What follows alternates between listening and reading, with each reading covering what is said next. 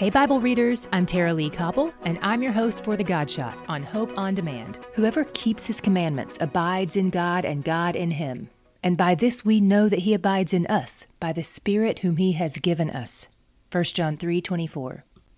If you love someone, you want to honor them. When we love God, we want to do what honors him, that is, obey his commandments. But that's impossible. Yes, that's one of the reasons why Jesus is such a gift to us. He did what we cannot do. He lived a righteous life, and then his righteousness was assigned to us. Then why do we still need to obey his commands if Jesus did it for us? Because of love.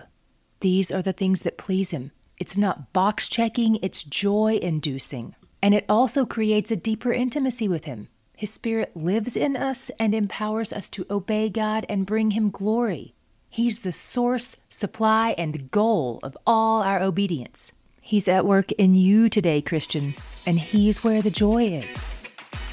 To hear more of The Godshot and other great podcasts, go to hopeondemand.com.